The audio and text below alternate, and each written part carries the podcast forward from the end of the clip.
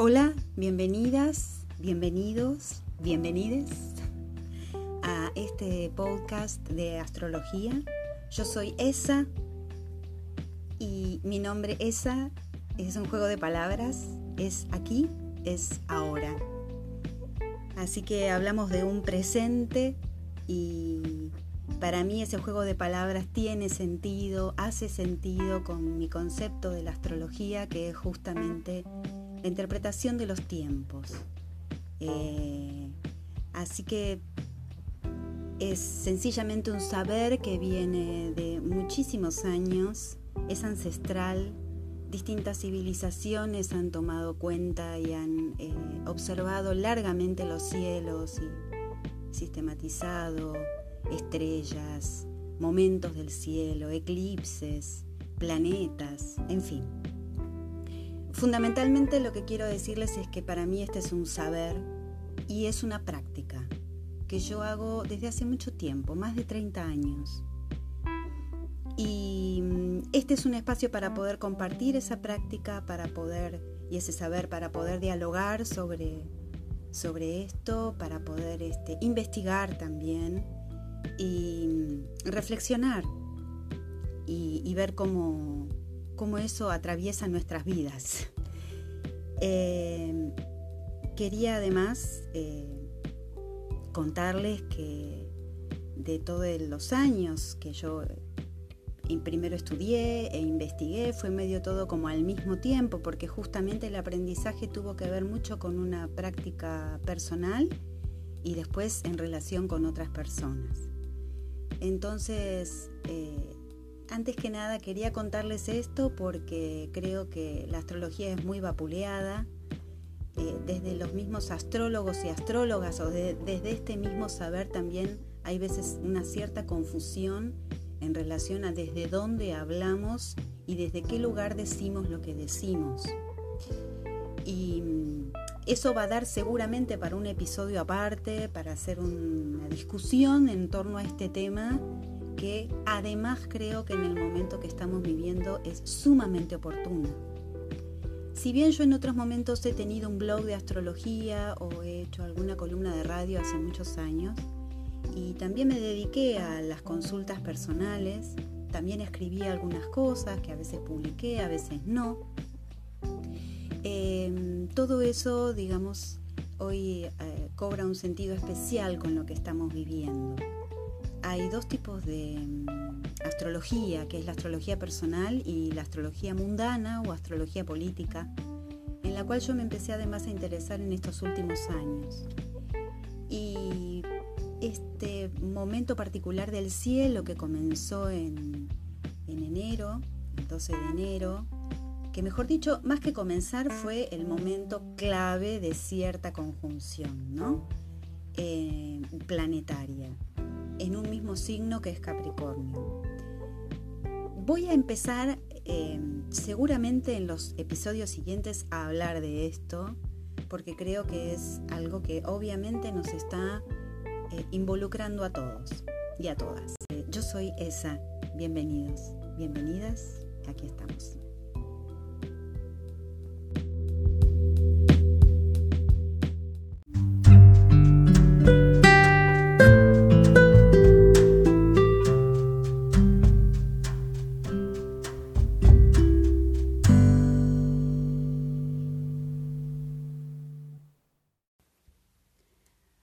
Para interpretar el tiempo y los ciclos de tiempos, la astrología se sirve de cálculos matemáticos, coordenadas de tiempo y espacio. Para hacer una carta natal necesitamos hora, día, eh, fecha, o sea, con el año y lugar.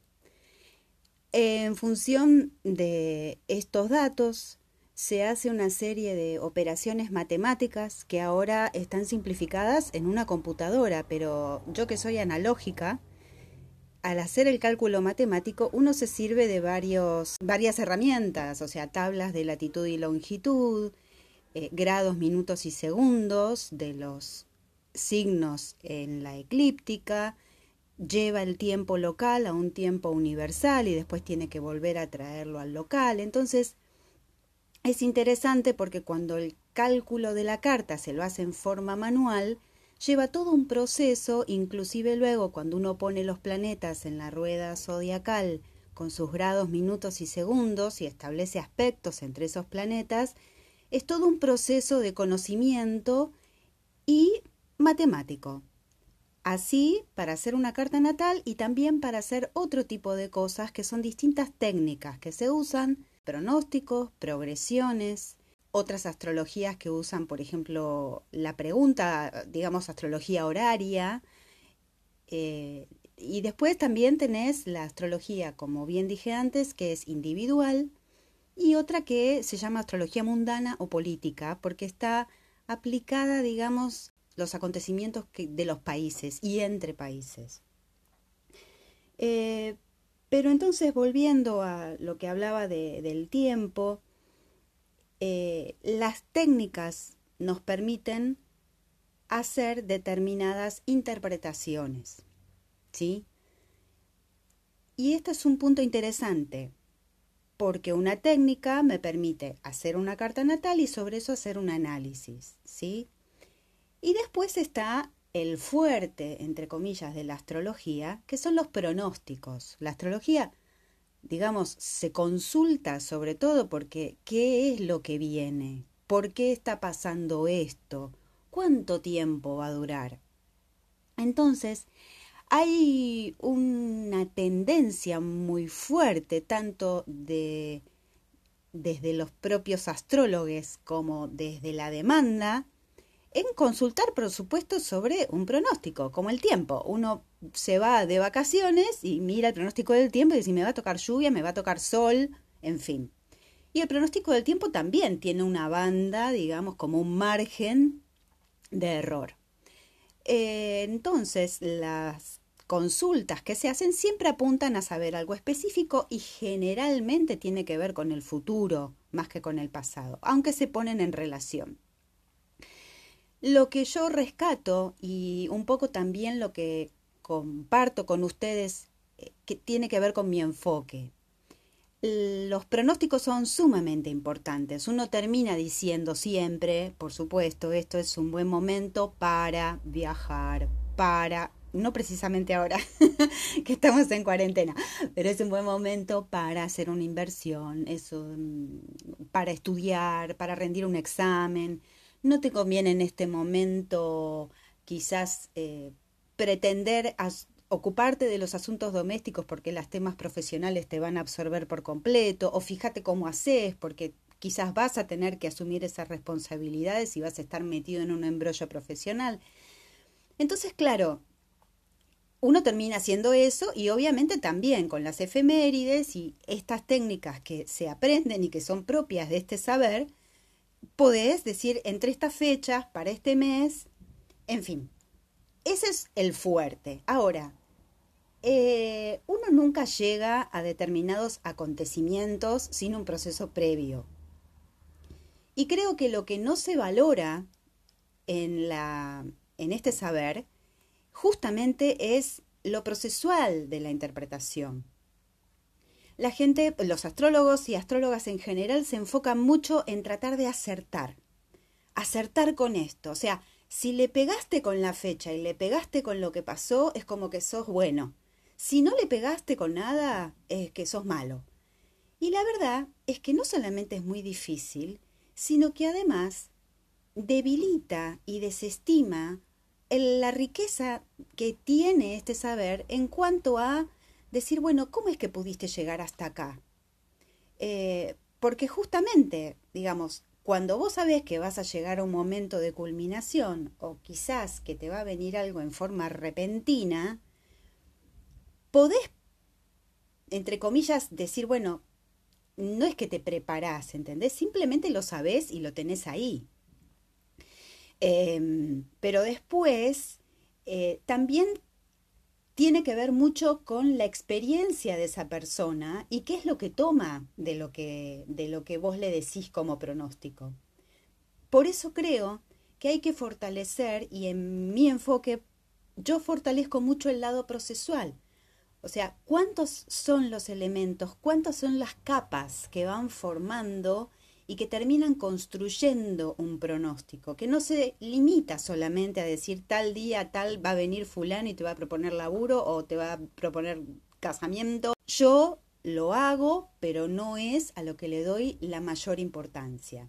Un poco por la experiencia, porque realmente la experiencia en mi propia vida y la experiencia en la vida de los otros a quienes he, eh, digamos, eh, dado mi servicio y me han consultado y de verlo a mi alrededor, en verdad, saber que te va a tocar un proceso, saber que te vas a, a tener un momento de muy buena suerte y poder aprovecharlo, y que no es que no te va a pasar porque la astrología te dijo que te iba a pasar y si la astrología no te dijo eso, en realidad no te va a pasar. Sencillamente las cosas suceden y uno lo que empieza a comprender es cómo son los la expansión y los anillos de los acontecimientos, o sea, como cuando tirás la piedra en el medio del estanque de agua, de espejo de agua y se hacen esos anillos que se van alejando del centro es una analogía válida para poder comprender cómo funciona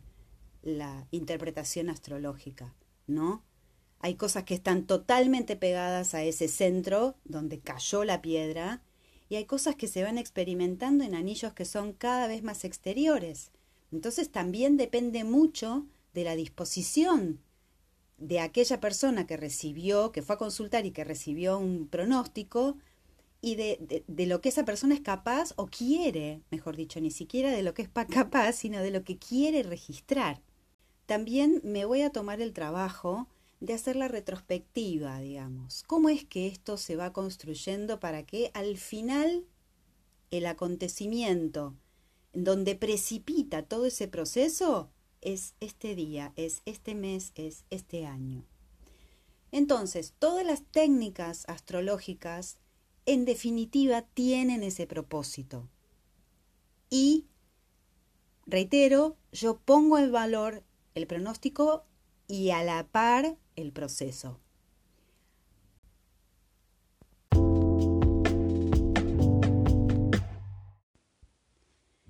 En esta presentación, otra cuestión importante para tener en cuenta en los momentos de escucha tiene que ver con la simbología, el uso de los símbolos y la simbología en astrología. Así como hice referencia a los cálculos matemáticos y a la interpretación, justamente la interpretación es de símbolos. Tenemos muchos símbolos, tenemos símbolos que son signos del zodíaco, tenemos caracteres que representan a los planetas, diseños que son los que identifican las relaciones planetarias como cuadratura, eh, trígono, conjunción, en fin, una cantidad importante de símbolos.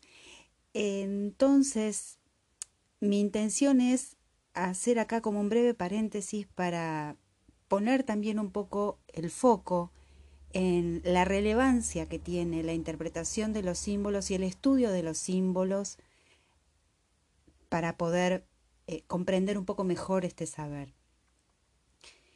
Los sentidos y significados que se le atribuyen a esos símbolos, la verdad es que es un trabajo ancestral.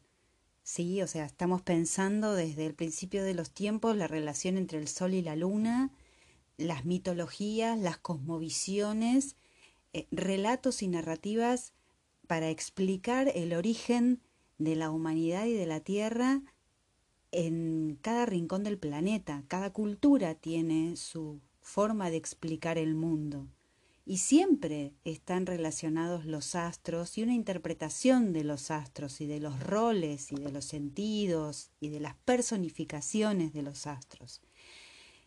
Y justamente a lo largo de la historia eso también fue construyendo un corpus de datos y de información y de conceptos. Y, y teorías, si se quiere, que pudieron ir desarrollando este saber. En ese corpus eh, encontramos inclusive ciertas relaciones arquetípicas, ¿no? Por ejemplo, de los planetas con determinados comportamientos o determinados estilos de personalidad. Si hablamos de Marte, hablamos de Saturno, hablamos de la Luna o de Venus. Todo este conocimiento se fue integrando de una forma bastante desordenada. Imagínense que además es ancestral, entonces es muchísimo y muy diverso. No hay, creo yo, una sistematización clara del corpus de conocimiento. Todo esto lo traigo para tener presente que cuando vamos a desarrollar un tema, cuando vamos a abordar un tema y vamos a tratar de explicar algo, todo esto que les estoy contando sobre la simbología está detrás, es lo que sustenta este saber. Entonces, no se trata, creo yo, de decir, ah, bueno, porque el poder de Marte, el poder de Saturno, como si fuera algo que nos estuviese empujando a hacer algo o no hacerlo. Yo creo que lo relevante acá es que eso que llamamos poder es una relación que hay entre determinada combinación planetaria y la vida de las personas. Ahí sí creo que hay algo que no podemos explicar, por lo menos en términos en los términos que la ciencia lo exige, pero que efectivamente sucede.